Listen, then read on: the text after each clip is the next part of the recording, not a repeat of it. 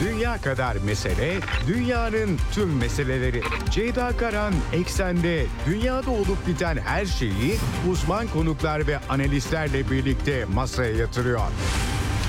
Dünyadaki meseleleri merak edenlerin programı Ceyda Karan'la Eksen hafta içi her gün saat 16'da Radyo Sputnik'te.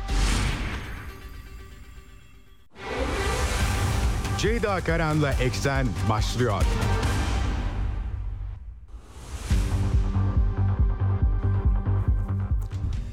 Eksenden merhabalar efendim. Bugün 7 Şubat 2024 günlerden çarşamba hafta ortasındayız ama hafta ortasında gerçekten e, genelde çarşamba günleri bir tık daha haber ağırlığı azalıyor. Bugün öyle değil. Gerçekten çok fazla e, notum var size aktaracağım hem Orta Doğu'dan hem e, Amerikan idaresinin dokunduğu her yerden Ukrayna çatışması, Avrupa'daki kaos diyelim.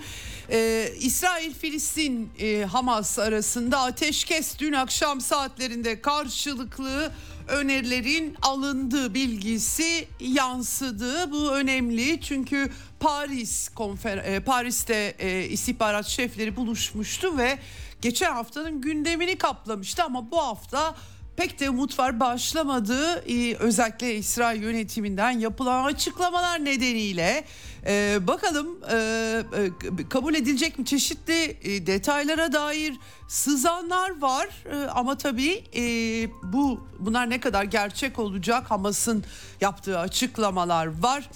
E, hepsini size aktarmaya çalışacağım e, ben e, programın ilk bir saatinde. E, tabii e, pek çok e, yerden not var. Anthony Blinken, Amerikan Dışişleri Bakanı, Suudi Arabistan, Mısır, Doha, Katar oraya gitti. Oradan en son İsrail'de dün akşam soluğu aldı.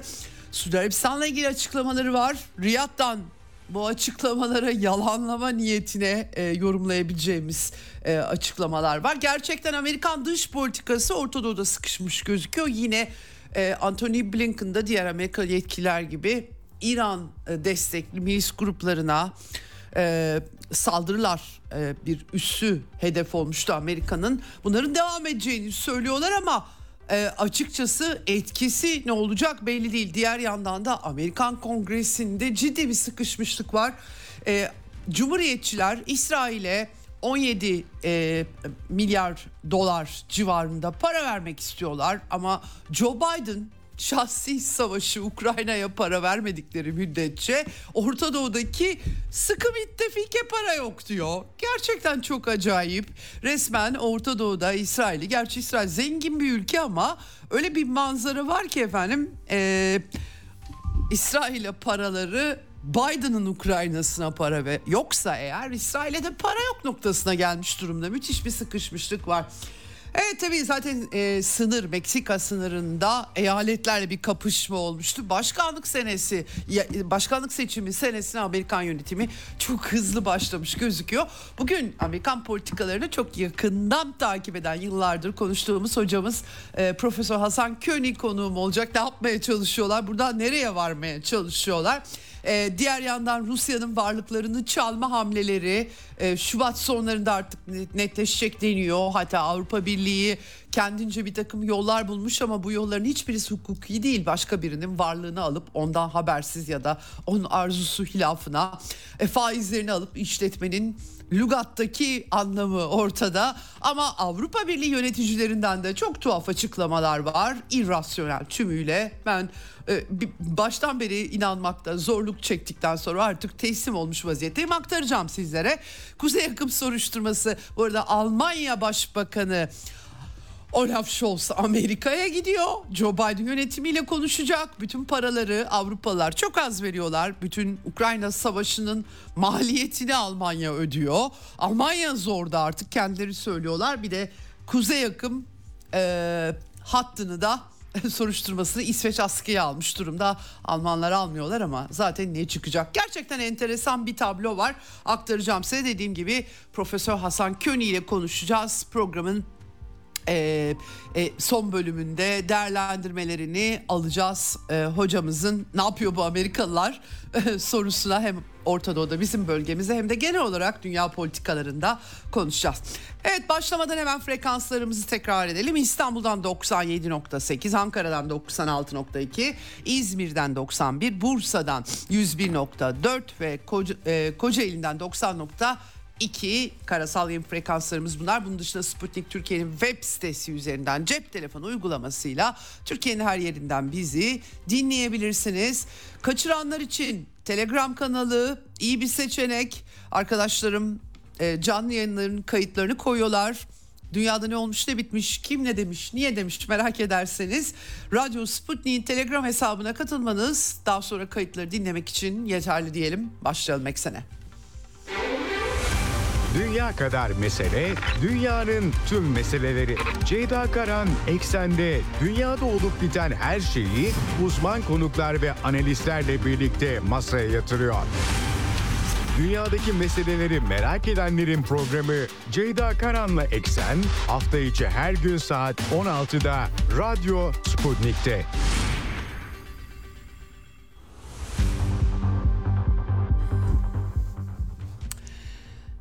Evet şimdi Orta Doğu'dan e, başlayacağım ama Orta Doğu'da tabii hakikaten e, dün akşam e, saatlerinden bu yana gündeme damgasını vuran mesele artık 27 bine dayandı 67 bine dayandı yara sayısı 27 bin can kaybı böyle veriliyor ama herkesin dikkati bu meşhur ateşkes anlaşmasında kimileri ateşkes demiyor, insani mola diyor. Uzun vadeli bir takas da içeren, aşamalar içeren bir taslak. Paris'te e, bunlar e, istihbarat şefleri tarafından konuşulmuştu. Dün akşam saatlerinde e, taslak anlaşmayla ilgili Hamas'tan ve İsrail'den bir takım açıklamalar geldi elimize ulaştı diyorlar. Tam içeriğini de bilmiyoruz farklı kaynaklardan biraz farklı yansıtılıyor ama işte her biri 45 gün sürecek 3 aşamalı e, içinde e, esirler rehinelerin değiştirilmesi insani mola ee, bu arada yüksek profilde bir takım tutuklular İsrail hapishanelerinde yaklaşık 500 diye anılıyor ama ne kadar e, tam emin olamıyorum. En azından 500'ü o kadar belki daha fazladır.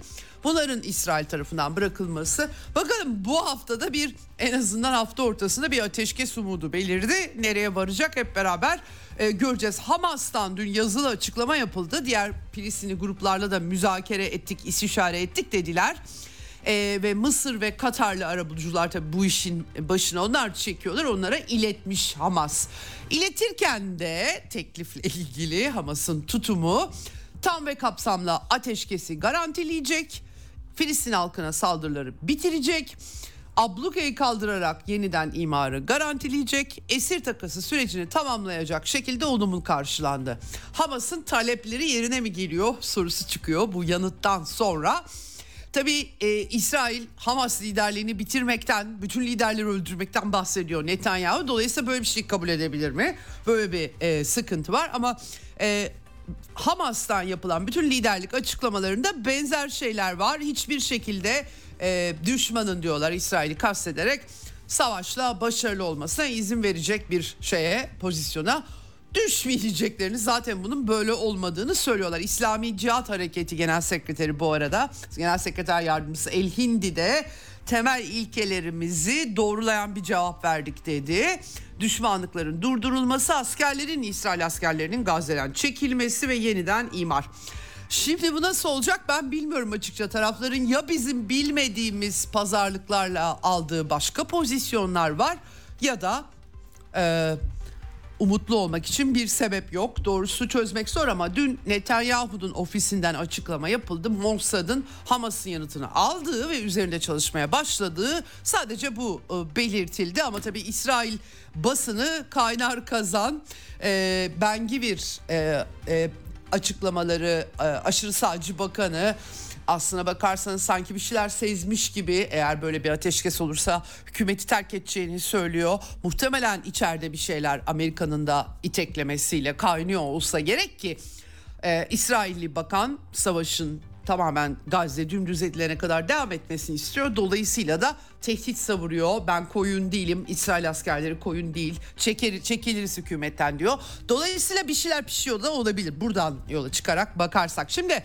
tabii İsrail Devlet Televizyonu Kanda e, Netanyahu'nun sürecin aşamaları olacak. Belki oradan kabul ettirme olabilir. Yani bir anda böyle ateşkes çekilme değil e, takaslarla esir değişimleriyle birlikte belli bir sürece yayılması belki bu süreçte operasyonların devam etmesi çünkü İsrail ordusu çok kararlı refah bölgesinde kara harekatını genişletmek için zaten başladılar ama Avrupa'dan da uyarılar geliyor. Mesela Belçika gibi ülkeler silah lisansları, silah ihracı lisansını askıya aldılar. Sıkıştırıcı 3-5 bir e, e, baskı var tabii ki İsrail üzerine. Dolayısıyla nereye gidecek bilmiyoruz, göreceğiz.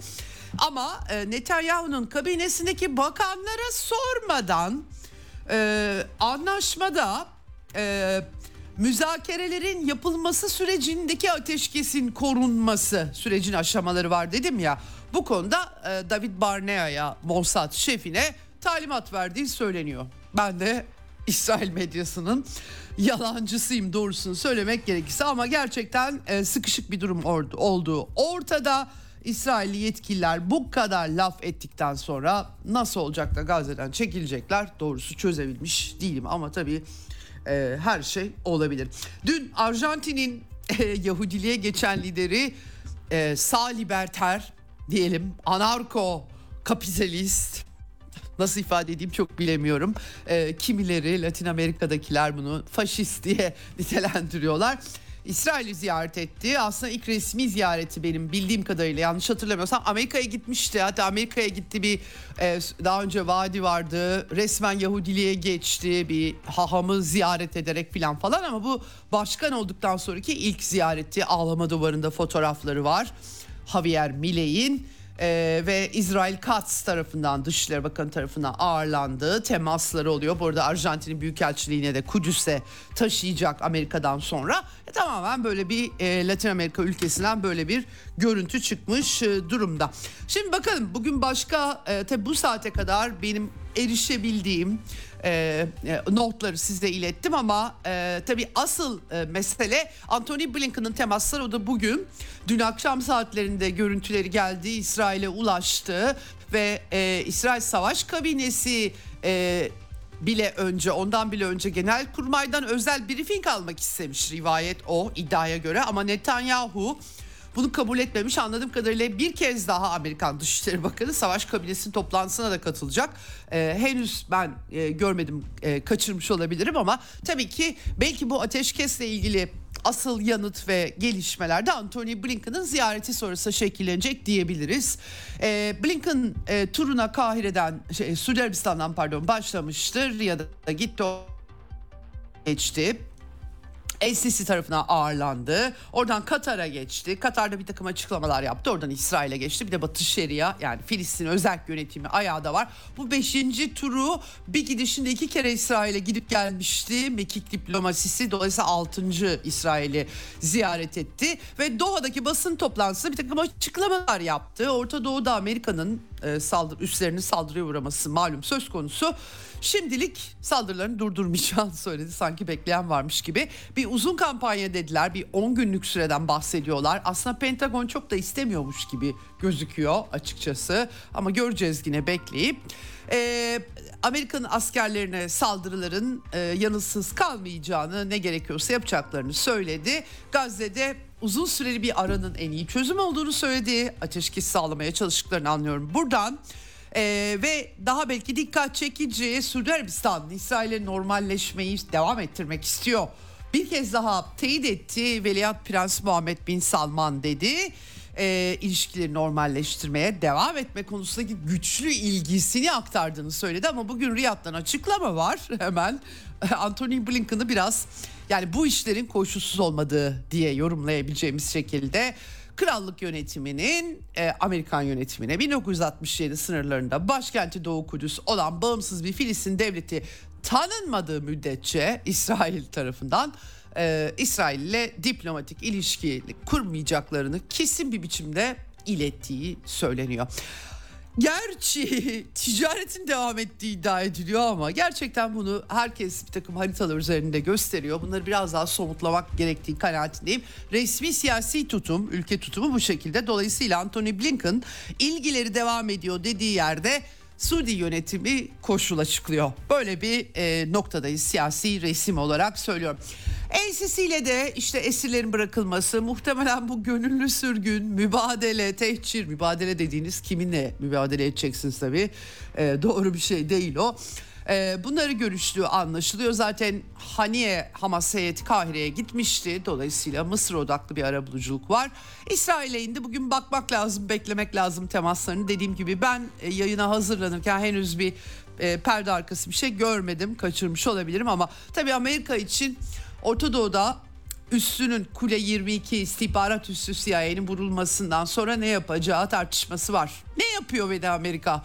Çözmek çok mümkün değil. Yani geçmişte işte işgal ediyorlar, e, efendim tehditler savuruyorlar, bir yerlere yerleşiyorlar, müttefiklerini organize ediyorlar falan filan diyeceğiz. Ama burada böyle bir takım vekil gruplara hani İran'ın vek- vekilleri ya da müttefik diyorlar onları hedef alıyorlar. Peki ne zarar veriyorlar?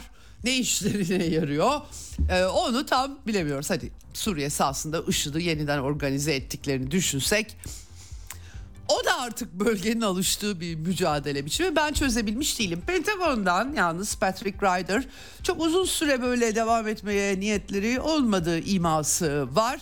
210 saldırı diye bir rakam vermiş. 17 Ekim'den bu yana Amerika'daki Amerika'nın irili ufaklı üslerine Orta Doğu'da hedef oluyorlar tabii ki.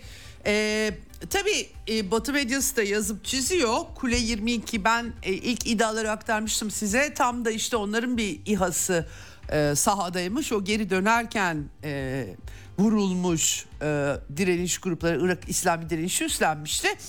E, hani yanlış İHA karıştırdık diye bir izahat getirildi ama bu iddia daha sonra yalanlandı. Hangisi doğru bilmiyorum ama Washington Post gazetesi zaten Kule 22'nin hava savunmasının yeterli olmadığını yazıyor. E, bu tipte şey, şahit e, İran'ın İHA'sı bu tipte şeyleri vurabilecek durumda olmadıkları elektronik harp sistemleri kullandıkları filan enteresan açıkçası o kadar hasmane bir yerde ben illa duracağım diyeceksiniz ve birliklerinizi korumayacaksınız. Amerika'da daha çok tartışma yaratması lazım bunu. Tabii National Interest'te e, Amerikan birlikleri İran'ın vekilleri için kolay hedef haline geldi diyor. Ee, yani ya, pek çok yaralıya atıf yapmışlar makalede. Ee, buradan ne çıkacak bilmiyorum. Albay McGregor e, kendisi gerçekten baştan beri artık e, heyecanla takip ediyorum. Çünkü Amerika'da bu kadar olup bitenleri dobra dobra söyleyen çok az insan var. Eğer Trump seçilirse belki Amerikan yönetiminin üst düzeyinde görebiliriz. Kendisini Douglas McGregor e, emekli albay. Diyor ki e, Daniel Davis'in programında konuşmuş. Amerika'nın diğer ülkeleri öyle hiçbir cezayla karşılaşmadan bombalanacağı, bombalayacağı zamanlar artık geçti. Üstelik İran, İran'a saldırmaya çok hevesliler neokonlar e, diyor özetle Douglas McGregor ama İran, Vietnam değil artık değişti işler. E, balistik füzeleri var. Rusya kadar iyi olmasa da hava savunmaları var. Dolayısıyla biz bu işleri böyle yapamayacağız. E, Ukrayna'da da isyan bayrağı açmıştı. Yeter artık yani bu kadar insanın ölümüne sebep verdiniz. Bir barış istemiyorsunuz. Buradan bir şey de çıkartamayacaksınız diye ama adamcağız pek dinleyen doğrusu yok. Evet şimdi... E, Burada tabii işin Lübnan ayağı da kaynar kazan olmaya devam ediyor. Ee, Amerikan Dışişleri e, saldırılarımızı durdurmamız İran'ın bu milislere verdiği desteği kesmesine bağlı gibi tuhaf açıklamalar yapıyor. Gerçekten çok e, ilginç bir e, tablo çıkıyor ortaya. E, Lübnan e, me- meselesini çözmeye çalışıyorlar. Axios liberal e, yayın organı stratejik bir hata diye uyarmış Amerikalılar. Aman yani Lübnan'a saldırmayın bir de bu zannedersem şöyle dediler. Yani bir de Hizbullah'la başımıza bela açmayın dediler. Bilmiyorum o cephede durum nereye varacak ama Fransa Dışişleri Bakanı da Lübnan'ı ziyaret etmişti. Malum Fransa'nın Lübnan üzerinde büyük bir etkisi var. Abdullah Buhabib Lübnan Dışişleri Bakanı Stefane Sejur'unu ağırladı. Basın toplantısında kendisine sorduklarında da söyledi. İsrail anladığım kadarıyla Savunma Bakanı Yoav Galant'ın da e, demeçlerinden anladığım o e, bir tehdit savruluyor. Yani Litani Irmağı'nın kuzeyine geçsin Hizbullah yoksa biz dalacağız buraya diye. E, ama öte yandan orada da büyük sıkışmışlık var. Çünkü İsrail'in kuzeyinde yaşayanlar evlerine dönemiyorlar. Bu Gazze çatışması bitmeden Kuzey cephesinin dinmesi olasılığı gözükmüyor. Ve savaşla barış arasında bir sıkışmışlık var çok açık bir biçimde. Ee, Lübnan'a hatta Fransızlar demişler ki siz bu Hizbullah'ı çekmezseniz İsrail saldıracak vallaha. Bunu söyleyen e, Lübnan Dışişleri Bakanı yerleşimcileri evlerine geri döndürmek için savaş başlatabileceklerini iletmişler Fransa aracılığıyla. Valla bu, bunlar sökecek gibi değil Hizbullah'a açıkçası. Bunu niye bu kadar tekrarlıyorlar bilmiyorum. Lübnan hükümetinde reddettiği haberleri var tabii ki. Bu arada Uluslararası Adalet Divanı'nda İsrail'in davası malum 26 ya, yanlış hatırlamıyorsam 26 Ocak'taydı bir aylık bir raporlama süresi verilmişti. Lübnanlı bir hakim de divanın başkanlığına atanmış. Ben iç işleyişi bilmiyorum ama Yedio Aharonot sitesinde yer alıyor e, bu e, bilgi. Onu da aktarmış olayım size. Dün bu arada İsrail yine Suriye'yi vurdu. Suriye Şamaroğlanı gibi sürekli Suriye'yi vuruyorlar. Humus kırsalından görüntülerde gece sıralarında Trablus'tan Trablus bölgesinden yine Lübnan hava sahasını kullanarak e, bu saldırı gerçekleşmiş. Suriye Savunma Bakanlığı hava savunmamız çalıştı bir kısmını düşürdük ama e, çok sayıda sivil sivilin hayatını yitirdiği ve yaralandığı maddi des, e, e, hasar meydana geldiğini aktardılar. BK'da e, patlama sesleri duyulmuş. Bu tabii Suriye'de bir yandan da e, Cumhurbaşkanı Beşar Esad Birleşik Arap Emirlikleri'nin e, Büyükelçisinin e, itimatnamesini kabul etmiş durumda siyasi süreçte işlerken Suriye'de böyle bir cephe var. Milli Savunma Bakanı e, Yaşar Güler e, Genelkurmay Başkanı Metin Gürak'la beraber Irak seyahatine çıktı. Dün Bağdat'taydı. Hem e, Başbakan Es Sudani tarafından kabul edildiler hem İçişleri Bakanlarıyla görüştüler. Savunma Bakanlığıyla temasları vardı. Oradan e, tabii orada ikili güvenlik biraz Amerika'nın Orta Doğu'da ne yapacağına bağlı olarak herkes kendi tabii ki iletişimini, koordinesini yapıyor. E, Es Sudani Türkiye ile e, Irak ilişkileri ne kadar kritik olduğunu dile getirmiş. E, top, Irak topraklarının hesaplaşma için kullanılmamasına gerektiğini söylemiş ama tabii 2003 işgalinden bu yana Irak egemenlik ve toprak konusunda çok şey kaybetti. Bunları böyle pat diye nasıl düzeltecekler ben bilemiyorum. Ee, bugün Erbil'deler e, Bağdat'tan sonra Erbil'e geçmişler. Kırmızı halılarla da karşılanmış durumdalar. Dışişleri Bakanı Hakan Filan Katar Başbakanı ile görüşmüş. Bugün bir de Libya'yı ziyaret edeceği bilgilerini gördüm ama detayına çok bakamadım. E, ateşkesi Katarlı yetkililerle konuştuğu anlaşılıyor. Türkiye'de elinden geldiğince destek vermeye çalışıyor anladığım kadarıyla bu ateşkes meselesine. İşin Yemen kanadında ise Husiler pozisyonlarını sürdürüyorlar ve giderek daha fazla gemi İngiliz Amerikan gemisi hedef oluyor. Dün aktarmıştım ben size. Biri biri ardına iki, iki gemi İngiliz gemisi e, biri Amerikalı ikisi İngiliz. Bunlardan birinin hasar aldığı CENTCOM tarafından doğrulandığı e, ve e, yani ne yapacaklar bu refah muhafızı operasyonu ilan etmişlerdi. E, Suat Delgen beni uyardı. Bu yaptıkları Britanya ile yaptıkları refah muhafızının dışında ikili bir saldırı bu arada. O zaman refah muhafızı niye var? Bir de bunlara e, önümüzdeki hafta bunlara daha detaylı bakacağım. Çünkü 19 Şubat'ta Avrupa Birliği'nin misyonu da eklenecek. Amerika ile İngiltere ne yapıyor ki Avrupa ne yapıyor? Ne yapacak? Onu ben çözebilmiş değilim doğrusunu söylemek gerekirse ama Husiler çok sayıda balistik füze sallıyorlar. Ee, bizzat CENTCOM açıklamasında bir Marshall Adası bayraklı Yunanistan sahipliğinde bir gemi, dökme gemisi Starnasya vurulmaya çalışıldı. Yan tarafında hasar var diye açıklama yaptılar. Öğlen ayrı füzeler, öğleden sonra e, başka USS Laboon var orada Amerikan gemisi engellemiş bir saldırıyı. Bir kısmını engelliyorlar, bir kısmını engelleyemiyorlar. Ee, Barbados bandıralı bir İngiltere'ye ait kargo gemisi derken böyle bir sıkıntılı durum. Bu arada e, Diamond Destroyer'inde geri çekiyor İngilizler. Burada bir e, isabet olmadığı operasyonel faaliyetlerine devam ettiği ama e, bir takım teknik arızalar var diyorlar. Independent gazetesi pek aynı fikirde gözükmüyor. Üç ayrı saldırıya maruz kaldığı e, HMS Diamond muhribinin. Dolayısıyla da görevi HMS Richmond'a Kızıldeniz'e devredeceği. E, işin az sırrına ermek çok zor. Ne söylesek yalan olacak. Çünkü Yemen tarafı biz vurduk İngiliz gemisi diyorlar. İngilizler hayır canım öyle bir şey yok diyorlar. Oturduğumuz yerden bunu bilme olasılığımız yok ve görebildiğim kadarıyla çok da güvenilir bir kaynak şu an için yok. Bunları bu iddiaları doğrulayacak. İtalya e, dün aktarmıştım AB misyonunda öncü İtalyanlar olacakmış. Tajani, Antonio Tajani Dışişleri Bakanı açıkladı. Bu e, bir e, tedarik gemisi A553-35 Vulcano. Ne yapacak Avrupa Birliği tam olarak bilmiyorum ama Avrupa Birliği bu işten etkilendi tabii. E, Çin'le bütün ticaret rotası e, e, darbe aldı. Ümit burnundan dolaşıyor gemiler. Evet bu koşullarda bir Katar tabii ne gelir sevk edemiyor Avrupa'ya diye haberler düşmüştü. Hindistan'la 7,5 milyon tonluk LNG ihracatı anlaşmasını yenilemiş. E, 2028'de e, 20 yıl uzatmışlar pardon. E, 2028'e bitmesi e, gerekirken 78 milyar dolardan fazla tutarı anlaşmanın.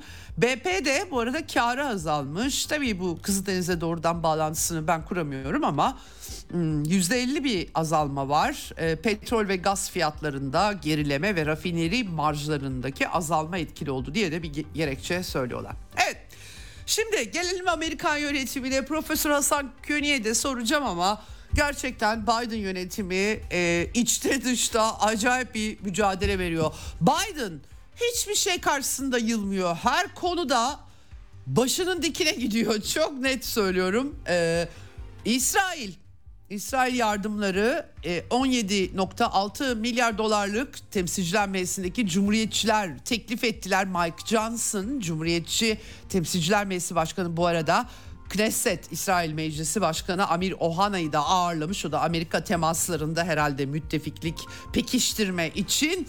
Ee, ama e, gel gör ki Joe Biden demiş ki benim Ukrayna savaşıma para vermiyorsanız sizin İsrail tasarınızda para yok. Alenen böyle diyor Joe Biden. Sadece İsrail'e yardımı içeren ve Ukrayna'yı içermeyen Cumhuriyetçi Meclis yasa tasarısını veto edeceğim. Çok iyi. Adam o kadar takmış durumda ki Ukrayna tabii eski dosyası 2014'te Victoria Nuland'ın tertiplediği darbe sırasında Ukrayna dosyasından sorumlu olan üstü başkan yardımcısı Joe Biden'dı. Zaten e, Trump arasından sonra başkan olarak başa geldiği anda 2014 darbesinde kaldığı yerden bu sefer savaş çıkardı. O kadar takık durumda ki Ukrayna yeniliyor diye Joe Biden o kadar hırslanmış durumda ki İsrail gibi Orta Doğu'da en kritik müttefike para yollamayı reddediyor. Siz benim Ukrayna'mı, Ukrayna savaşımı sürdürmeyi kabul etmezseniz ben de İsrail'e para vermem diyor. Böyle acayip bir inatlaşma. Nereye varacak bilmiyorum. Gerçi e, Joe Biden yine çok acayip hakikaten demans hastalığı ciddi ciddi tartışılıyor tabii burada Amerika'da anketler de yapılıyor. Hamas'ın ismini unuttu herhalde. Ee, konuşması bir tuhaf. Şimdi İngilizcesini dinletmem lazım size. Bir hareket var diyor. İstemezdim, istemezdim. Kelime bulmaya çalışıyorum. Hareket var, hareket var. Hamas hareketi diyecek diyememiş bir türlü. Adamcağız da 81 yaşında bir şey de söylemek zor. Ama niye aday oluyor? Orasını çözmüş değilim doğrusu. En son tabii ölü adam Mitterrand'la İngiltere'nin İngiltere ev sahipliğinde G7 zirvesinde konuştuğunu da söyleyince Almanya'dan Mitterrand dedi bu arada Fransa Cumhurbaşkanı için. Ölü adamla konuşan Amerikan başkanı oldu. Gerçekten e, yani e, zihinsel bir çöküş izlenimi uyandırıyor. Bu konuda Amerika'daki anketlerde açıkçası e, bu görüşe işaret ediyor ama nasıl o zaman seçilecek onu da e, bilmek zor. E, bir yandan Amerika içerisinde sınır kapışmaları var. E, İç Güvenlik Bakanı Mayorkas Joe Biden'ın neredeyse azlediliyordu. Yani yüz küsür yıldır öyle bir bakan e, azledilmişti bildiğim kadarıyla. E, neyse reddedilmiş dört tane cumhuriyetçi üyede e, lehinde oy verince ama tabii sınır sorunları çok büyük. Sadece İsrail meselesi de değil bu kongredeki tasarı tabii Amerika'nın savaş tasarısı adeta 61 milyar doları Ukrayna'ya verecek. 17 14 diye biliyordum ama şimdi Cumhuriyetçiler 17.6 diye önermişler. Bir o kadarını İsrail'e yaklaşık 5 milyar dolarını Çin'e karşı Tayvan'a böyle bir işte Hint Pasifik güvenliği falan derken böyle planları var. Bir türlü tabii e, Amerika'daki iç siyasi bu arada bunların hepsinde de cumhuriyetçiler dünyayı düşünüyorlar falan diye de zannetmeyin. İç siyasi kapışmalar e, bu halleri uyandırıyor. Hal böyleyken bir başka şok dün aktardım size. Tucker Carlson hepimizin Fox News'dan Ukrayna rejimi tarafından attırıldı alenen adam. Ama atınca daha ünlü oldu. Ee, ana akım medyanın yalanlarından, yanlış çıkan öngörülerinden, dünyayı doğru düzgün izlememekte kalmayıp manipüle ettikleri için böyle oluyor tabii ki. Bundan bezenler için bir yıldız haline geldi. Dünya çapında takır kalsın. Ben artık eskiden yani ideolojik olarak da bana çok uzak ama artık oturup YouTube yayınlarını izliyorum vallahi yani ilginç şeyler söylüyor Amerika adına. Çünkü Amerikan politikaları hepimizi etkiliyor doğal olarak. ilgileniyoruz dış haberciler olarak. Şimdi efendim kendisi Tucker Carlson Moskova'ya gitti. Dün aktardım size ve dün akşam artık e, bir video yayınladı X hesabından. Bütün dünyada inanılmaz sayıda da e, 57 milyondan fazla görüntülenme almış. E, özetle diyor ki Putin ile röportaj yapacağım. Hem mi, e, yani beni durduramazsınız. Biden yönetimi yalanladı ama e, takip ettiği anlaşılıyor.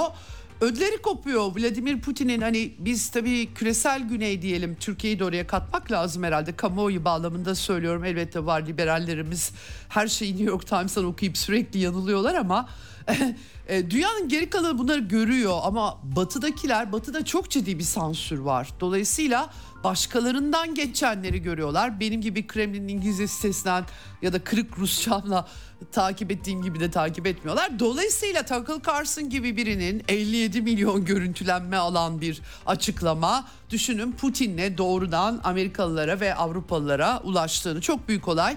Bana kalırsa kesin engellemeye çalışmışlardır. Ya da çok e, canları sıkıldı besbelli. Twitter'da sosyal medyaya X'e bakmak yeterli tepkilere bakmak. Benim şaşırdığım şu El-Kaide Jolani ya BM terör örgütleri listesinde adam herkesin Türkiye dahil herkesin terör örgütü listesinde Amerikan medyası terör örgütü listesinin liderini cicileyerek bu arada aklamaya çalışarak röportajlar yaptı. Rusya'nın seçilmiş başkanı ile ay cız bu müthiş bir takıntıyı içeriyor. Makul ifadeler kullanması Rusya'da bu dosyanın nasıl algılandığını, Batı ile ilişkilerin nasıl algılandığını makul bir biçimde izah etmesinden korkuyor olabilirler. Şahsen böyle düşünüyorum. Tucker Carlson dedi ki efendim bu gece Moskova'dayız. Vladimir Putin ile röportaj yapmak için buradayız. İşimiz bu. Gazetecilik yapıyoruz. Görevimiz insanları bilgilendirmek. Çünkü dünyayı değiştiren iki yıllık bir savaştan geçiyoruz. Amerikalıların çoğu bilgisiz. Cahiller diyor aynı alenen. Bence de öyle.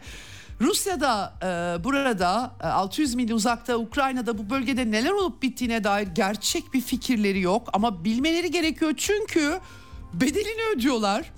Ee, henüz tam farkına varamayabilirler ama bu bir insanlık felaketi. Pek çok insan ölüyor. Bir an önce barış müzakere masası kurulması gerekiyor diye ben en başından beri İstanbul toplantısından beri altını çiziyorum. Efendim e, genç Usra Ukraynalı neslin e, yüz binlerce insanını öldürdüler bu savaşta. E, inanılır gibi değil hakikaten. E, çünkü cicili bicili barışçı sundukları için kendilerine bu takıntı binlerce insan canına mal oluyor. Bunu söylemiş. Tümüyle katılıyorum Tucker Carlson her ifadesine bu anlamda. Avrupa'nın en büyük ülkesinde nüfusun ne hale 23 milyonla ifade ediliyor. Yarı yarıya bir kısmı Rusya'ya gitti bu insanların doğal olarak aynı halk sayılır. Efendim e, küresel askeri ve ticari ittifakları tamamen değiştirdi. Yaptırımlar ekonomiyi alt üst etti. 80 yıldır batıda refahı garantilenmişti insanların 2. Dünya Savaşı sonrası ekonomik düzen e, ve bu hızla çöküyor. Bunlar küçük değişiklikler değil, tarihi değiştiren olaylar torunlarımızın hayatlarını etkileyecek diyor. Dünyanın büyük kısmı bunu iyi anlıyor. Bakın görmüş bunu ama e, e, İngilizce konuşan ülkelerin nüfusu farkında bile değil. Neden? medya görevini yapmıyor. Medya egemen siyasi elitin nefret ve hırsını saçıyor. Başka hiçbir şey yapmıyor ve e, ahlaki olarak da yani bütün bunlar ahlaktan anlaşılmaz. Elbette çıkarlar ve gerçekler dünyası ama e, işlerine göre kullandıkları zaman da iyice göze batıyor. Velhasıl Tucker Carlson e, bunlar hiçbir şeyin değişmediğini zannediyorlar ama öyle değil diyor. E, Beyaz Saray sabote etmeye çalıştı görüşmeyi diyor açıkça. İfade özgürlüğü doğuştan gelen hakkımızdır bizim. Beyaz Saray'da kim olursa olsun elimizden alamaz bu hakkı diyor. Bu Amerikalılar için önemli tabii ki öyle övünüyorlar çünkü. Seyahatin parasını kendimiz ödedik. Herhangi bir hükümetten hiçbir yerden para mara almadık. Ücretsiz tam sürüm yayınlanacaktır diyor. Yarın akşam Amerika saatiyle tabii olacak. Hedefi orası. Bizim çok bildiğimiz şeyleri muhtemelen Putin söyleyecek. Ben de merakla bekliyorum. Takır Carlson çünkü e, sert sorular da soruyor ama bunlar Putin'in alışkın olmadığı şeyler değil. Her yıl saatler süren basın toplantıları yapan dünyada tek lider ve herkes soru soruyor orada. Yabancı gazeteciler dahil akredite olanlar tabii ki. Ee, Türkiye e, pardon Washington saatiyle 8 Şubat'ta 18 e, bu durumda Türkiye saatiyle gece yarısı 2 gibi Cuma gündemine ancak çıkacak bunun notları onu şimdiden söyleyeyim. Elon Musk'la X'in engellemesi bu arada o kadar sansür var ki artık zaten Avrupalılar elitlerin beğenmediklerini dezenformasyon ilan eden bir sansür yasası çıkartmaya çalışıyorlar. Artık işler değişti. Türkiye'yi 6-7 sene önce yasakçılığı yüzünden eleştiren Avrupa yok. Aynı Avrupa var.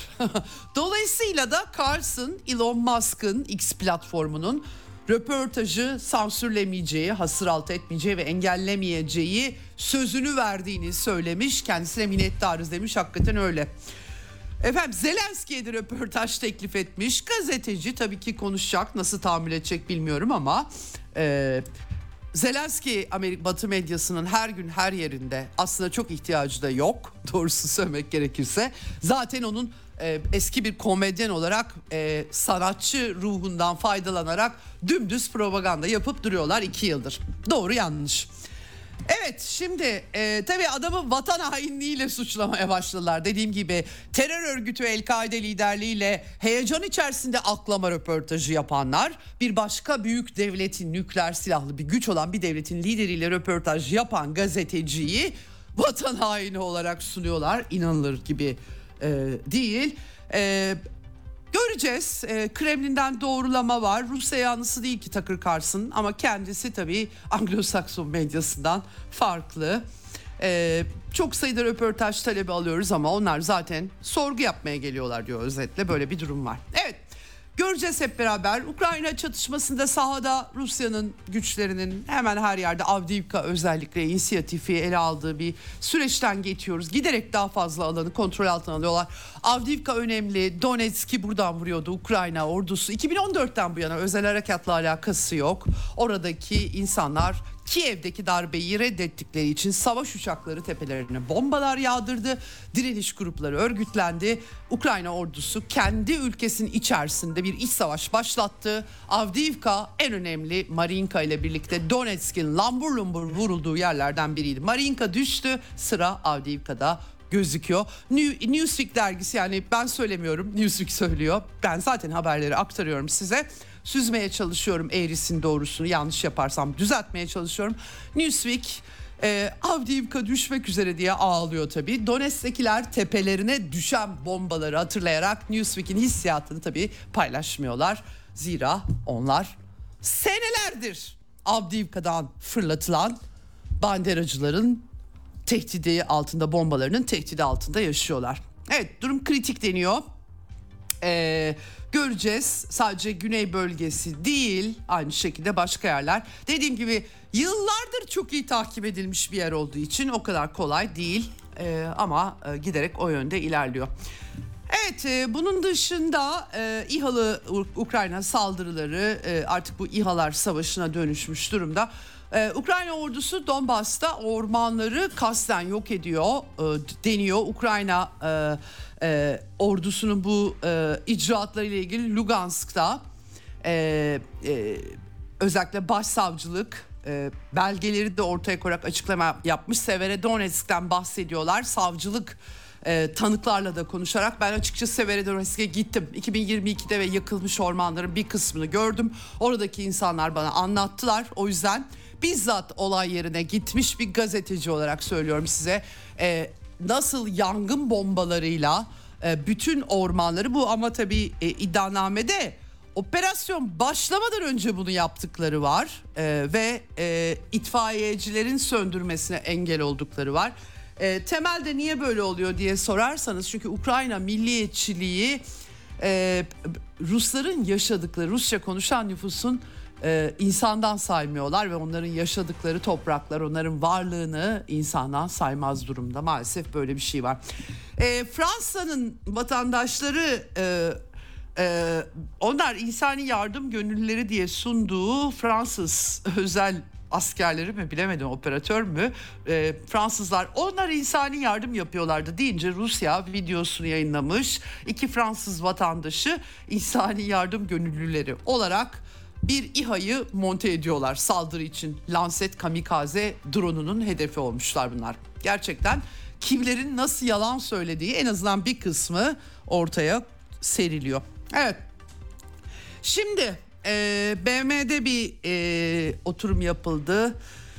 Daimi temsilcisi Rusya'nın Nabenzia özellikle Lisichansk'ta fırın bombalaması 5 e, yaşında bir çocuk 28 kişi hayatını yitirmişti. E, bu konuda HIMARS'lar kullanılmıştı. Batı'nın bayağı bildiğiniz sivil katliamlara ortak olduğu bir başka olay olarak bunun üzerine gitmiş. E, BM'de tabii olmasının iyi tarafı şu zaten Batılılar bunları çok iyi biliyorlar. Kendi sistemleriyle sivillerin vurulduğunu biliyorlar ama dünyanın geri kalanı bunları işitmiş oluyor efendim. Ee, bunları gündeme getirmiş durumda. Evet şimdi e, dün aktarmıştım e, size yanlış hatırlamıyorsam Kanada'da şu meşhur Yaroslav Hunka Galicia tümeninin neonazisi nazisi bildiğiniz nazisi katliamlara karışan isim daha sonra her zaman olduğu gibi batılı istihbarat servisleri kucak açtığı için Nazilere Kanada'ya gitmiş. Ee, Zelenski'nin Kanada ziyareti sırasında sonbaharda alkışlanmıştı. Mecliste özel konuk olarak çağırmıştı. Lar ve sonra ortaya çıkınca da ay biz bilmiyorduk bu Galicia tümenini demişlerdi. Herkes tabi tarih cehaletini vurgulamıştı ama kimileri de bilerek yapıldığını düşünüyor. En son ee, Ukrayna Kanada Kongresi'nin talebiyle adamı e, bir e, e, yerlere davet etmişler. İnanılır gibi değil ya yani e, hakikaten bunlar soykırım suçu işlemiş insanlar yargılanmaları gerekiyor. Ama Rusya şimdi Kanada'dan e, iadesini talep etmiş Nazi askerinin. Galicia tümeni malum Yahudiler, Lehler, Sovyet askerleri Rusların katliamcıları bunlar. Adam bu arada hiçbir günah da çıkartmış gözükmüyordu Zelenski ile selamlaşırken. Heil Hitler devam ediyorlar yani. Artık batıda daha kolay Heil Hitler demek. Çünkü ana akıma dönüştü bunlar Ukrayna sayesinde. Çok acayip. Evet Şimdi e, dün aktardığımdan çok farklı bir şey var mı? Zelenski, Zaluzhny arasındaki bilek güreşi bu saga çözülüyor dedim ama hala bir netleşmiş değil.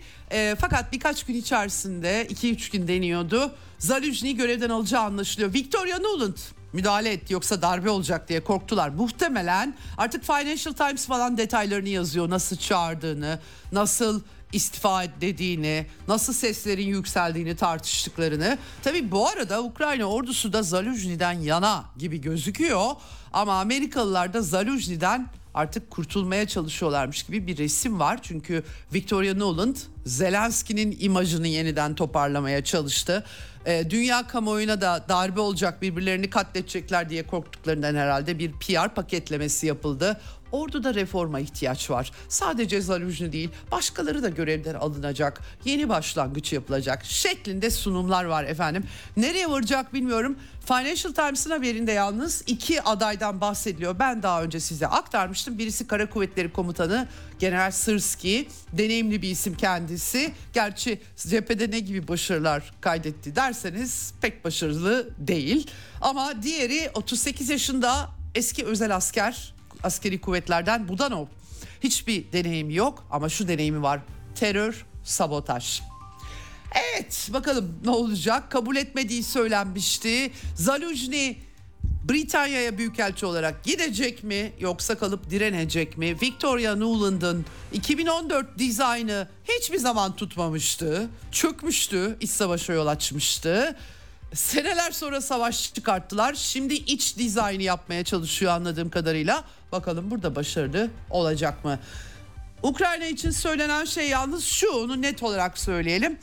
Konvansiyonel savaşı yitirirlerse Budanov daha iyi bir aday olabilir terör saldırıları düzenlemek için. Çünkü konvansiyonel savaşta kaybettiklerinde CIA'nin geçmişte Sovyetler Birliği coğrafyasında yaptığı tarzda aşırı sağcılar, faşistler, İslamcıları destekleyerek başlatacağı bir ayaklanma süreci olabileceği söyleniyor. Dolayısıyla göreceğiz bakalım Budanov olacak mı olmayacak mı? Ee, birkaç güne artık herhalde belli olacak gibi gözüküyor. Çünkü e, kapışma daha ne kadar böyle gider en son Güvenlik Konseyi Genel Sekreteri Ukrayna'nın Danilov demiş ki yani korkunç sonuçları olmayacak ki Zaluzhi'nin gitmesinin filan. Olayı yumuşatarak kamuoyuna yediriyorlar. Podolyak aynı şekilde Cumhurbaşkanlığı e, danışmanı, kabine şefi yani bizim yeni başlangıca ihtiyacımız var diyor. Özellikle savaş alanında durgunluk falan yok açıkçası savaş alanında. Ne durgunluğu? E, Rada'dan seferberlik yasası e, sanıyorum ilk okumada geçti. Artık çok büyük bir tartışma o çünkü. Kadınları cepheye sürüyorlar ve bunu böyle bir PR'la yapıyorlar. Ya yani yazık günah e, bir nüfusu yok etme operasyonuna devam eden Biden'ın savaşı açıkça Ukrayna çatışması. Efendim e, nereye varacak hep beraber tabii ki göreceğiz. E, 1 milyar doların üzerinde silahın kaybolduğu Savunma Bakanlığı müfettişi tarafından denetimlerle ortaya konmuş Amerikalılar bunların bir kısmını ama yani o kadar acayip ki Amerikan e, üst düzey komutası Genelkurmay Başkanı Zelenski'ye yani çalın da çok çalmayın gibi uyarılar yaptığı iddiaları dolaşıyor ortada. Mümkündür 1 milyar doların üzerinde silah nasıl kaybolur? Hakikaten çok acayip. Evet şimdi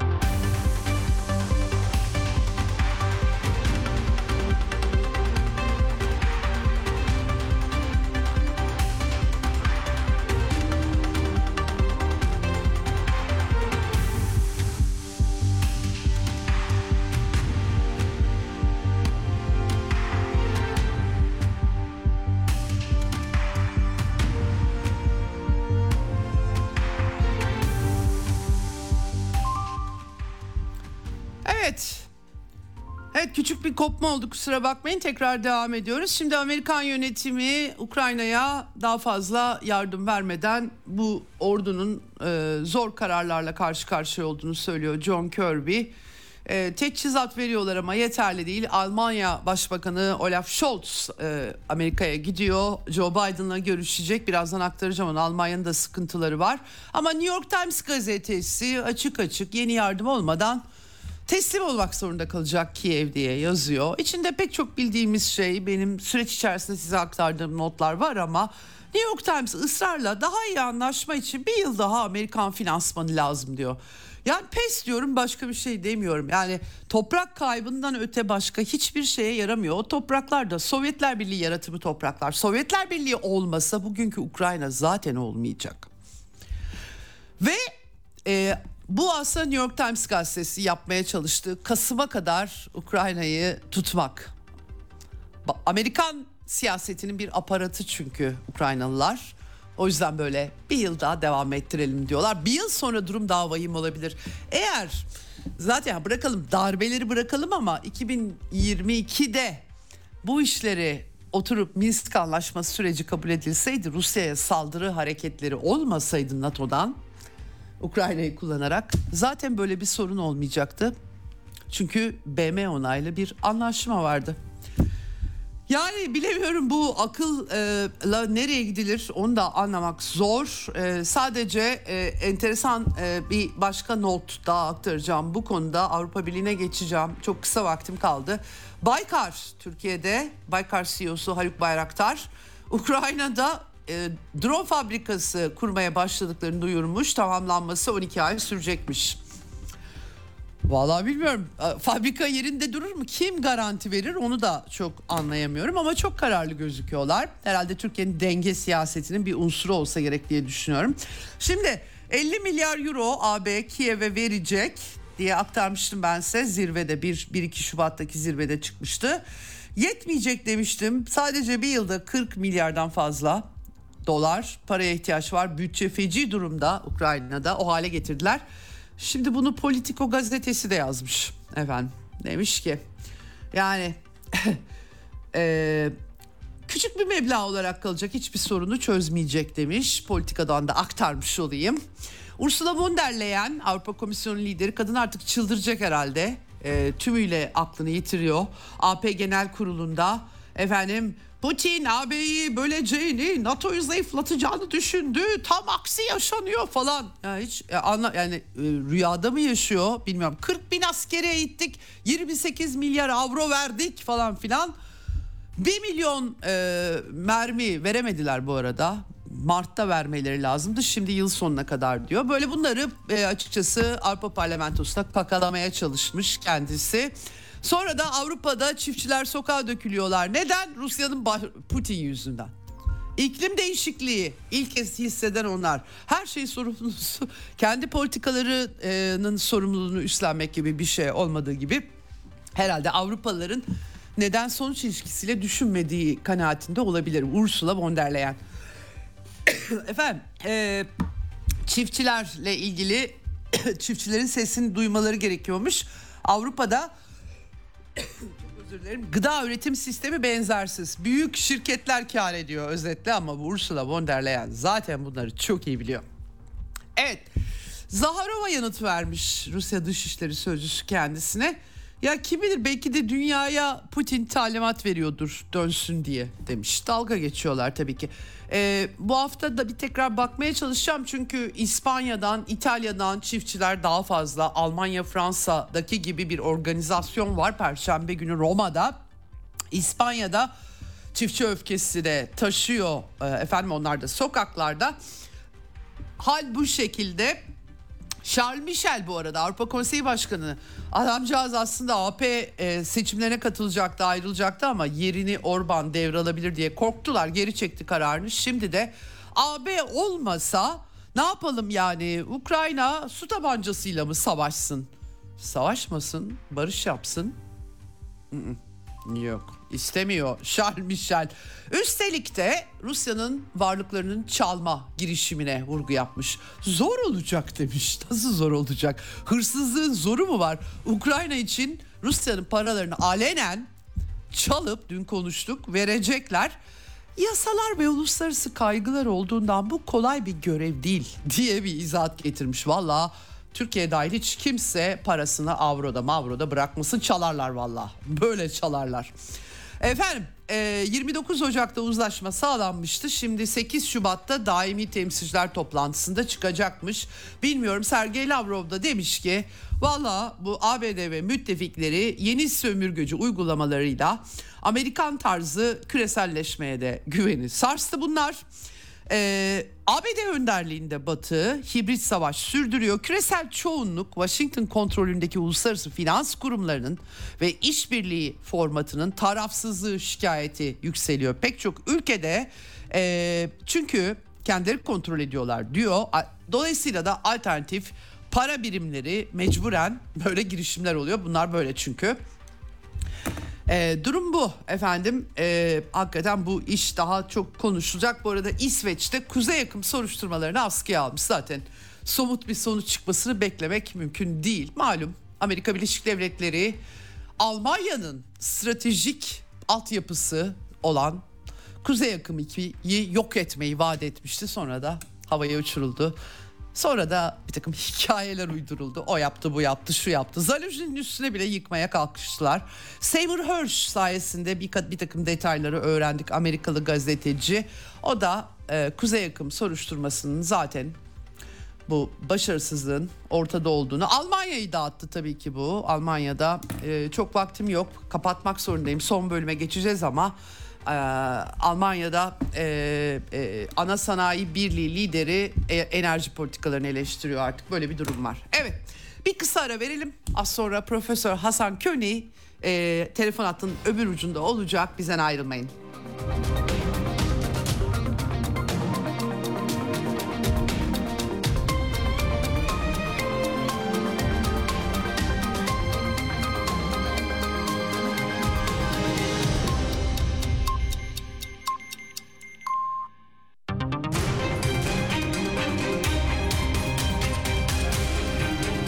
Radyo Sputnik. Anlatılmayanları anlatıyoruz.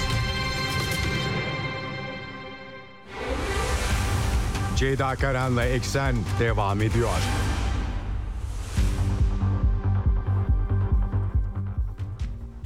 Evet, Eksen'in son bölümüne geldik. Telefon hattımızın diğer ucunda Profesör Hasan Köni var. Hocam hoş geldiniz yayınımıza. Hoş bulduk. İyi yayınlar diliyorum. Çok teşekkür ediyorum hocam. Ee, şimdi ben tabii her gün artık e, dünya izlemekten hafiften tırlatıyor muyum bilmiyorum ama soğukkanlı bir biçimde çünkü her yerde e, gerçekten acayip şeyler oluyor hocam. Soğukkanlı bir biçimde olup bitenleri tabii değerlendirmeye çalışıyoruz. Tabii e, senelerdir siz çok iyi biliyorum Amerikan politikalarını çok da e, yakından takip edersiniz. Ben de gazeteci olarak elimden geldiğince mecburen okumalar yapıyorum. Hiç böylesini görmedim hocam onu belirteyim. E, gerçekten inanılmaz şeyler. Hem e, içte dışta öyle söyleyeyim Amerikan e, Biden yönetimi bir de seçim senesi olmasına e, karşın Orta Doğu'da Amerika neredeyse bir savaşın eşiğine getirilmiş gibi bir görünüm var. Hiçbir şey kontrol edilemiyor gibi. Diğer yandan böyle bir askeri olarak bir caydırıcılık sergilemeye çalışıyorlar. Ama onda da problem var. Dönüyoruz kongrede inanılmaz bir kapışma var savaşların fonlanması üzerinden. Dönüyoruz Teksas'ta da problem var. Ee, yani e, dönüyoruz hocam değerler ve ifade özgürlüğü. Tucker Carlson vakası çıktı karşımıza bilmiyorum takip edebildiniz mi Amerikalı gazeteci. Evet. Ee, e, Baya böyle e, etkili isimler vay efendim hain nasıl gitti filan diye e, yazıyorlar sosyal medyada. Ya iyi hakikaten çok acayip bir görüntü var. Şuradan başlayayım. E, seçim meselesinde daha önceki deneyimlerimizden hareketle size e, sormak istiyorum. Amerika'da hiç bu kadar böyle görüntü oldu mu? E, ben e, hatırlamıyorum çünkü hocam. E, yani normal mi bunlar Amerikan seçim yıllarında Amerikan siyasetinin bu gerilimlerinin vardığı bu aşamalar? E, bunlar bize Amerika'nın e, bir süper güç olarak görünümüne dair ne söylüyor? Bizi de etkiliyor çünkü. E, buradan başlayayım hocam sormaya. Evet, e, şimdiye kadar bu kadar büyük e, üst üste gelen davranış hı hı. ve felaketler Amerika'da pek gözükmüyordu. Yani hı. çünkü süper güç bir numara statüsünü elinde tutuyordu. Şimdi bu hı. telaşlı ve değişik stratejilerin nedeni bu süper güç e, boyutunu kaybetmeye başladığını hissetmesi. Yani hmm. onu tekrar zorlamaya çalışıyor. Hmm. Ne yapıyor? İşte Avrupa'yı kendisi etrafında topluyor. Sovyetler yani Rusya, Rusya'yı şimdi Sovyetler diye geçiyor. Rusya'yı çevrelemeye çalışıyor.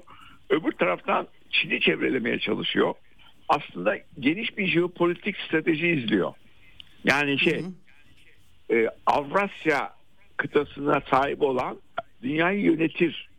Şimdiye kadar denizlere sahip olan dünyayı yönetir boyutundaydı. Çünkü Çin yoktu meydanda. Şimdi bu iki güç bir araya çıkınca hem Rusya hem Çin ha bu sefer strateji değişti. Jeopolitik boyut değişti. Avrasya Hı-hı. kıtasını yöneten dünyayı yönetir. Şimdi Hı-hı. hızla bunu çevrelemeye çalışıyor. Fakat eski eski güçte değil. Eski hmm. güçte değil. O yüzden kendi içinde de çatlamalar, patlamalar var. Ee, sürekli uğraşıyorlar. Tamamen polarize olmuş bir toplum. Ee, Trump zamanından başlayarak polarize oldu toplum. Ve de şunu göstermeye çalışıyor bir yandan. Hem Trump'tan biz daha önemliyiz. Bakın Avrupa'yı bütün çevremize topladık. Daha da işte ileri doğru gidecek Karadeniz'de bilmem öbür ülkeleri de almaya çalışacak. Ee, halbuki diyor Macron diyordu beyin ölümü gerçekleşmişti biz canlandırdık. Bizim politikamız daha iyi. Sonuna kadar Ama hocam hocam Avrupa çok fena oluyor bu durumda. Çok özür dilerim lafınızı kestim sizin bir bütünlüğü vardı anlatımınızın. Tayvan e, demiştiniz bir de oraya sıçratıyorlar sanki Filipinler'de çıkıyor çünkü. Anladım Tabii. demek istediğinizi size bırakayım ben e, daha sonra şey yapayım sorayım kusura bakmayın. Evet. Ee, Şimdi şeyi de mesela çok ilginçtir. Japonya'yı NATO toplantısına çağırıyorlar. Şimdi NATO e, Avrupa'yı korumak için kurulmuş bir şey değil miydi? Japonya'nın Avrupa'yı koruma gibi bir görevi olabilir mi? o da o da bir tuhaf bir şey. İşte Filipinleri, Güney Kore'yi bunlar yeni kurbanlar.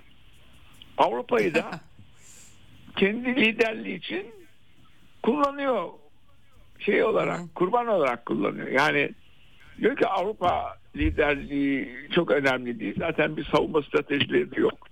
Ben olmazsam onları kimse koruyamaz. Şimdi biz aramızda kendi bu konuda çalışan arkadaşlar konuşuyoruz.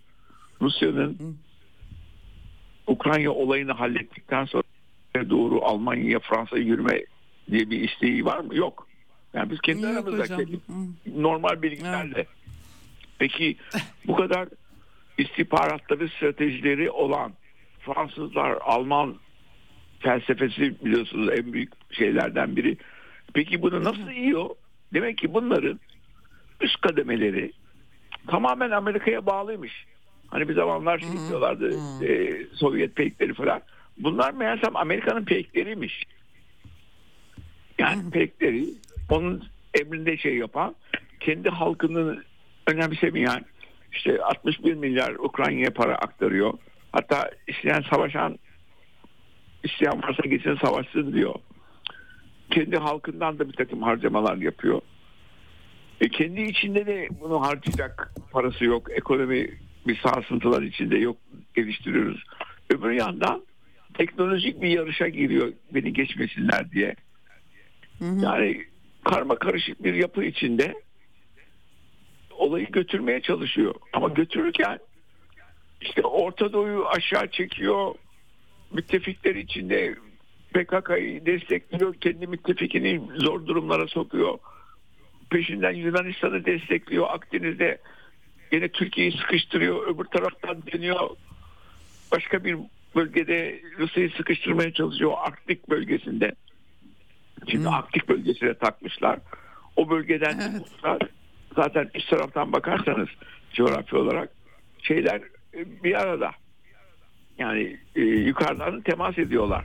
Yan yana harita koyduğunuz Evet. zaman uzak Evet. tepe, tepeden e, 200 kilometre 3 kilometre gittiniz ve Amerika oradan Rusya. Ha, oradan sıkıştırmaya çalışıyor. E şimdi bu gidiş dünyanın ekonomik çevresinin de bozulduğu bir yapı bana 1938-39'ları hatırlatıyor. Böyle 29 ekonomik bunalımının çıktığı, ülkelerin zor duruma geldiği, Almanya'da bir ekmeğin işte bin e, şey olduğu, Alman Deutsche Mark olduğu falan. Ondan sonra da çıkan bir devinin bütün Almanya'yı peşinden götürdü. Çünkü açlık zamanında insanlar düşünemez. Ne yapacağız? Bir adam gelip biz büyüyeceğiz, en büyük olacağız falan filan dediği zaman e, geliyorlar. E, 600 sene Yahudilerle beraber yaşamışlar. Ondan sonra kim yapıyor bunları? Bunlar ilk önce ilk yakındaki. Ondan sonra Avrupa. Ondan sonra e, daha genişler ben sonra dünya çevresinden yayılan falan. E şimdi bu da aynı boyutu izliyor Amerika. Kendisi birinciliği kaybedeceği için e, delirmiş bir politika izliyor. Evet. Hocam peki ama e, yani Orta Doğu'da da İsrail politikaları bir acayip. Yani sözünü de geçiremiyor. Eskiden şimdi ben eskisiyle kıyaslayarak düşünüyorum da Ee, mesela Anthony Blinken 5 tur yaptı. İsrail'e 6 kere gitti geldi. Ne İsrail'e söz geçirebiliyor ne diğerlerine. Öyle bir acayip bir durum var. Ee, hani Armageddon Allah muhafaza biraz dinsel bir şey olacak ama insan aklına geliyor gidişat olarak. Bilemiyorum ateşkesle ilgili hayırlı bir takım haberler gelecek. Diğer yandan da bütün bu politikalarla Müslüman kardeşleri patlatmıyorlar mı? Yani e, bu Orta Doğu politikasına ben genel anlamda artık giderek yani kimileri de şöyle diyor Amerika ortalığı karıştırınca buradan para kazanıyor o, hiç, o yüzden umursamıyor. Ama iş sanki biraz oradan da çıkıyor artık. Yani bunu demek de yeterli değilmiş gibi geliyor. Kendi sınırında patlıyor mesela. Yani e, bu bunu peki siz şimdi baktığınız zaman düşünce kuruluşları var onca e, yayın var dünya işlerine kafa yoran ya bir tane rasyonel akıl yok mu sizce? Nasıl olabiliyor bunları düşünemeyecek? Ben onu anlamakta zorlanıyorum. Vallahi genel olarak baktığımızda rasyonel aklın önünde seçimi kazanabilme ihtirası var. Hmm, Bu hmm. dünyanın her yerinde böyle. Yani okay. çok daha yakından örnekler vermeyeyim.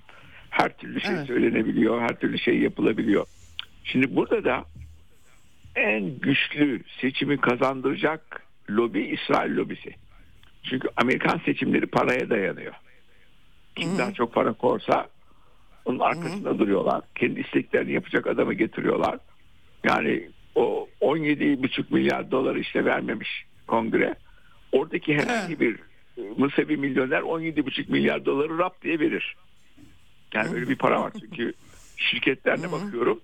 10 trilyon 20 trilyonlu şirketler. Türkiye'nin biliyorsunuz şey, e, şey bir trilyona yakın gayri safi milli hasıla evet. şirket Türkiye'nin 10 katı. evet. O yüzden adamlar da bunu biliyor. Öbür türlü siyasi dengeler, oyunlar, şunlar bunlar. Mesela Trump dahi Orta Doğu'dan çekilmek istiyordu. Dedi ki Orta Doğu'nun önemi kalmadı. Niye? Petrol benzin her yerde iklim değişikliği var. Artık Orta Doğu'da petrol için boğuşmaya gerek yok. Ama İsrail için Amerika'nın orada durması lazım. Ha, onun hmm. içinde kendisinin yarattığı bazı gruplar var. Mesela Müslüman hmm. kardeşleri yaratan kendileri. Hmm. Müslüman kardeşleri yarattıkları için diyor ki biz de YPG PKK'yı destekliyoruz. Bunlara karşı. Bunlar teröristtir. Peki kardeşim İdlib'deki iki buçuk milyon insan yiyor içiyor. SİHA İHA inşa ediyor, saldırıyor. Bunu nasıl yapıyor herhangi bir yerden yardım almadan? Üretim yapmadan e, ay, ayağı çıplak e, şeyler e, insanlar Arap çocukları. Ha demek ki bir yerlerden destekler geliyor, bilmem nereden geliyor, Türkiye'den geliyor, şuradan geliyor. Ve peşinden şeyi destekliyor PKK'yı ki onlar için varız. Niçin buradasınız? Orta Doğu'da terör olduğu için burada duruyoruz diyor. Çünkü hukuki açıdan hani hukuki düzene uygun bir yapı bunu değiş, kimse değiştiremez diyorlardı ya. E, seni evet. kimse çağırmadı ki Rusya'yı evet. İran'ı çağıran Suriye devleti. Seni kim çağırdı? Evet. Evet. Irak kim çağırdı seni? Böylece evet. Tamam. Irak biraz mec- hocam mecbur kaldı yani Irak'ın e, petrol gelirini Amerikan bankasında bankasında tutmak gibi bir şey bile var ta 2003'ten beri. Evet. Yani o işgalle şekillendi herhalde. Yok çok egemen bir devlet ha. olarak görmek zor herhalde Irak ama. Tabii, ne yapsınlar de, yani? Evet, değil mi? İkisini de öyle yani o yüzden de yani evet. kimse oradan elini çek, çekemiyor edemiyor. Ha öbür taraftan da e, İsrail'i rahatlatmak için e, İran'ın müttefiklerini bombalıyor. Müttefikleri değil de işte proxy denen güçleri bombalıyor. Evet. Onları bombalıyor. Şimdi aynı zamanda da barış çabası yapıyor. Çünkü Hamas'ın tebliğine dikkatim çekildi. Hamas diyor ki Amerika, Rusya, Türkiye, Katar bu işte arabulucu olsun ateşkeste. Yani hı hı. olayları destekleyen Amerika ateşkesi destekliyor. İsrail'in oyunlarına karşı Hamas da diyor ki Amerika işte Türkiye mülki onları saymıyor. Amerika da diyor bu işin içinde olsun. Bizzat diyor bu ateş işini e, kotarsın. İşte bizim esirlerimizi rehinelerde bırakacağız. O, bizim esirleri de hapistekileri de onlar da bıraksın falan.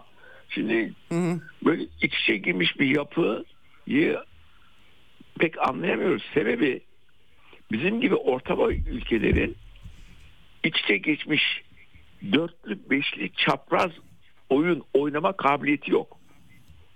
O yüzden analiz yapan bizlerin yani öğretim üyelerinden bahsediyorum. Öyle bir boyut Evet. görebildiğimiz için ülke yapımızda bu çoklu boyutları şey demiyoruz. Mesela şöyle bir durum var. Müslüman kardeşleri İdlib'de Amerika destekliyor ama Türkiye de destekliyor ÖSO'yla. Ama Amerika'nın desteklediği PKK'ya karşı. İran'la Evet. çok yakın ilişkiler var ama İran ÖSO'ya ve Müslüman kardeşlere karşı İdlib'de. Ama yakınlaşla gidip görüşüyoruz. Ondan sonra e, PKK'ya karşıyız. Fakat gidiyoruz Kuzey Irak'la görüşüyoruz. Barzani ile diğer yönetimlerle. Onlar Aa, evet dostluk gösteriyor. İşte petrol şimdi Irak'tan alınıyor. Eskiden oradan alınıyordu. Fakat bunlar da Kürt. Onlar da dolaylı olarak evet diyorlar. Dolaylı olarak destekliyorlar. Bunu da ispat etmek çok zor. Falan. Şimdi bu bu yapıyı oturup bir makaleyle anlatmak mümkün değil. Değil. Evet. Peki hocam e, şimdi biraz da şu sınır meselesini de sormak istiyorum size. E, o da arada kaynamasın çünkü e, işte Amerika genel anlamda hakikaten e, Avrupa'yı dizayn ediyor. Orayı burayı dizayn etmeye çalışıyor ve zorlanıyor giderek daha fazla. İçeride de e, acayip gürültüler kopuyor. Bir yandan tabii Orta Doğu'daki çatışmanın Amerikan gündemine iç kamuoyuna yansıması var. Ama diğer yandan da 2021'den bu yana ben eksende sürekli anlatmaya da çalıştım zaman zaman. Trump'ın duvarını çok eleştirdiler. Bu adam alçak sınıra duvar çekiyor dediler ama birdenbire korkunç bir göçle karşı karşıya kaldılar. Türkiye ile de doğal olarak e, anıştırma yapmak durumunda kalıyoruz. E, ve e, artık en sonunda Texas başta olmak üzere bütün güney eyaletleri e, artık dizilerde bile izliyoruz bu arada. E, yani New York'a e, otobüslere bindirip gönderiyorlar. Liberal eyaletler görsünler bakalım nasıl oluyormuş demek için. E, kendi içerisinde yüksek mahkeme kararını dinlemeden çit çeken eyaletler yetkileri dahilinde ama Amerikan modeli açısından e, e, yani belki hemen yarın öbür gün bir dağılma olmasa bile bir takım sıkıntılara işaret ediyor gibi. Ne dersiniz seçim senesinde böyle 25 eyalet birleşiyor Biden Beyaz Sarayı'na meydan okuyor yüksek mahkemeye meydan okuyor. E, normal şeyler mi bunlar da bir de bunu da e, sormak istiyorum değerlendirmenizi. Tabii bu da değil. Şimdi olay taşmaya başladı. Yani binlerle geliyorlar. Sadece Latin Amerika gelmiyor. 50 bin Evet. kadar da Türk geçmiş. Türkler varmış evet evet. Çocuk çocuk nereden öğreniyorlarsa sınırdan yüzerek geçeriz falan.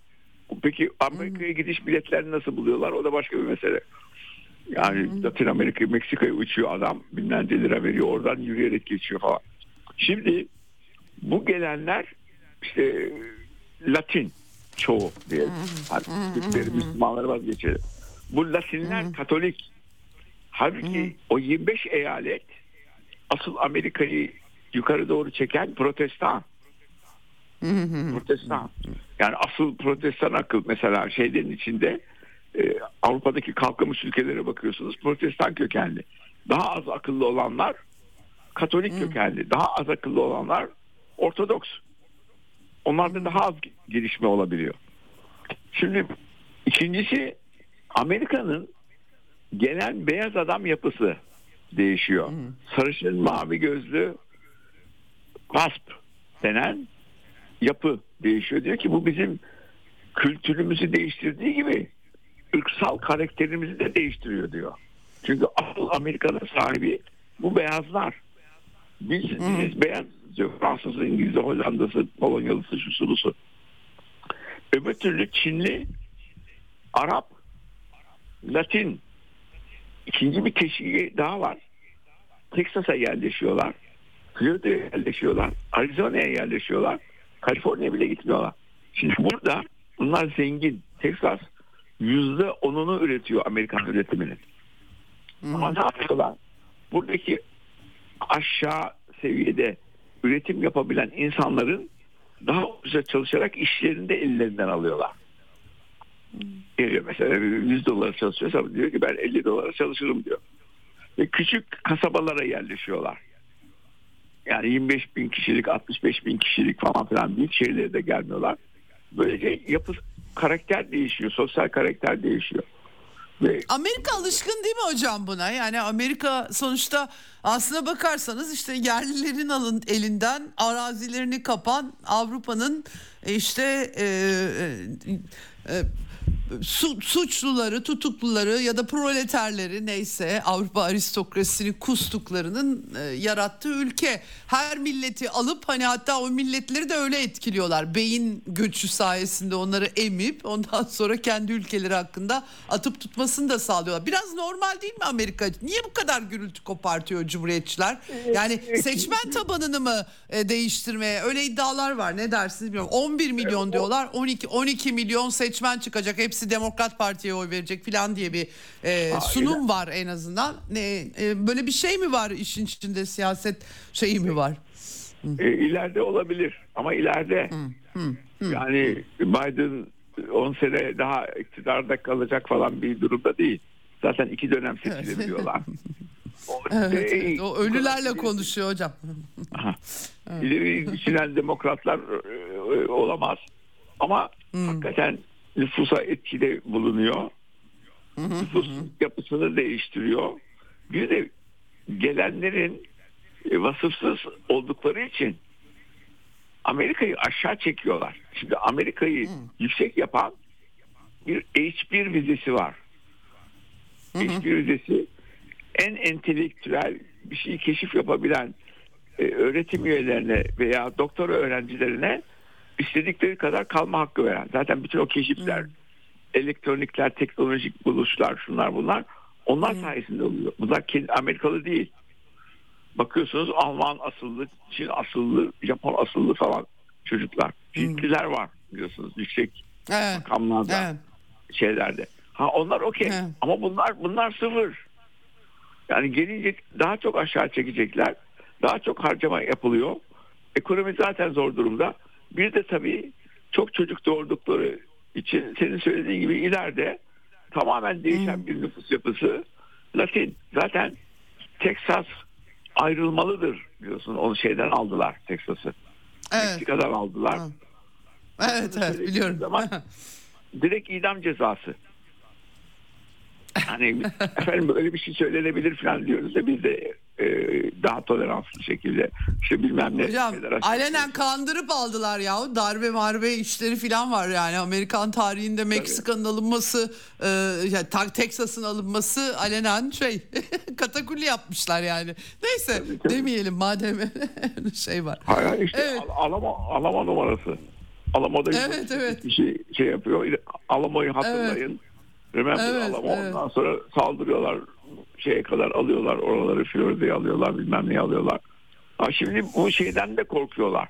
Yani ileride madem bölünme polarize bir toplum biz ayrılıyoruz. Çünkü bu ülke bir de Kuzey Güney Savaşı yapmış bir ülke. Yani Güney işte bu Latinlerin geldiği bölge. Kuzeyde evet. yukarıda ve oralar baktım nüfus kaybediyor. Hı. Mesela Michigan Ohio şudur budur falan o soğuk bölgeler e, nüfus kaybediyor. Zaten biz de orada öğrenciyken en ufak tatilde araba kiralayıp beş arkadaş Florida'ya inerdik. Kemiklerimiz ısınsın diye. E, eksi 10, eksi 15. Eski buzul gölü o Michigan gölü. Eski buzul erimiş evet. göl haline gelmiş. Ha, şimdi oradan da korkuyorlar yine kuzey güney ayrımı olacak mı diye. Bütün bunlar birleşiyor. Bir de şimdi milliyetçilik ortaya çıktı. Evet. Irkçılık o Trump'ın sayesinde Amerika First önce Amerika Amerika bir numara onunla birlikte geliyorlar. Bu yavaş yavaş Avrupa'da da biliyorsun göçmenler nedeniyle ırkçı partiler yukarı doğru çıkıyor. Aynen bunun yansıması orada da oluyor. Türkiye'de de daha çok şekillenecek ileride. Biraz daha evet. olayların gelişmesi lazım. E, Avrupa, Türkiye, işte diğer ülkeler ama Araplarda yok zaten. Araplarda kalmaya giden yok. yani o giden yok. Müslüman olmalarına rağmen Suudi Arabistan korkunç bir göçten korkmuyor. Kimse Evet. gelmiyor. Evet hocam. Yani- Peki. Durum Durum Buyurun. böyle. Ee, çok iyi oldu. Çok sağ olun. Bir Amerika için ufuk tur yapmış olduk. Hem genel durumu hem Orta Doğu bizi ilgilendiriyor hem de e, hakikaten Amerika'daki eğilimler bir şekilde öyle ya da böyle her yeri etkiliyor. O yüzden de hepimiz tabii takip ediyoruz. Amerikan politikaları bütün dünya yakından bu yüzden izliyor. Çok teşekkürler hocam. Ee, değerlendirme için. Çok sağ olun. sağ olun. Yayınlar. Evet Profesör Hasan Köni ile konuştuk. Gerçekten ortada e, Amerika'nın tabii ki hala süper güç doğru ama çok büyük kırılmalar var. Kamu borcu tartışılıyor. İçeride demografik sıkıntılar. Başta takıntılı bir başkan benim istediğim gibi olacak dünya. Benim kurallarım kurallara dayalı düzen. BM düzeni değil kurallara dayalı. Hangi kurallara dayalı? Kimin kuralları? Ee, Amerika e, kural yıkıcı da bir ülke. Küçümsememek lazım. Gerçekten e, devrimle e, kurulmuş, sömürgecilik karşıtı bir hareketle kurulmuş ama sonra tabii işler değişmiş. Emperyalist sistemin odağına oturduğundan beri hepimizi etkiliyor Amerika. O yüzden takip ediyoruz. Politikalarını da aktarmaya, anlamaya çalışıyoruz e, aynı zamanda. Evet bugünlük bu kadar eksenden. Yarın görüşmek üzere. Hoşçakalın. Ceyda Karan'la Eksen sona erdi. Dünya kadar mesele, dünyanın tüm meseleleri. Ceyda Karan Eksen'de dünyada olup biten her şeyi uzman konuklar ve analistlerle birlikte masaya yatırıyor. Dünyadaki meseleleri merak edenlerin programı Ceyda Karan'la Eksen hafta içi her gün saat 16'da Radyo Sputnik'te.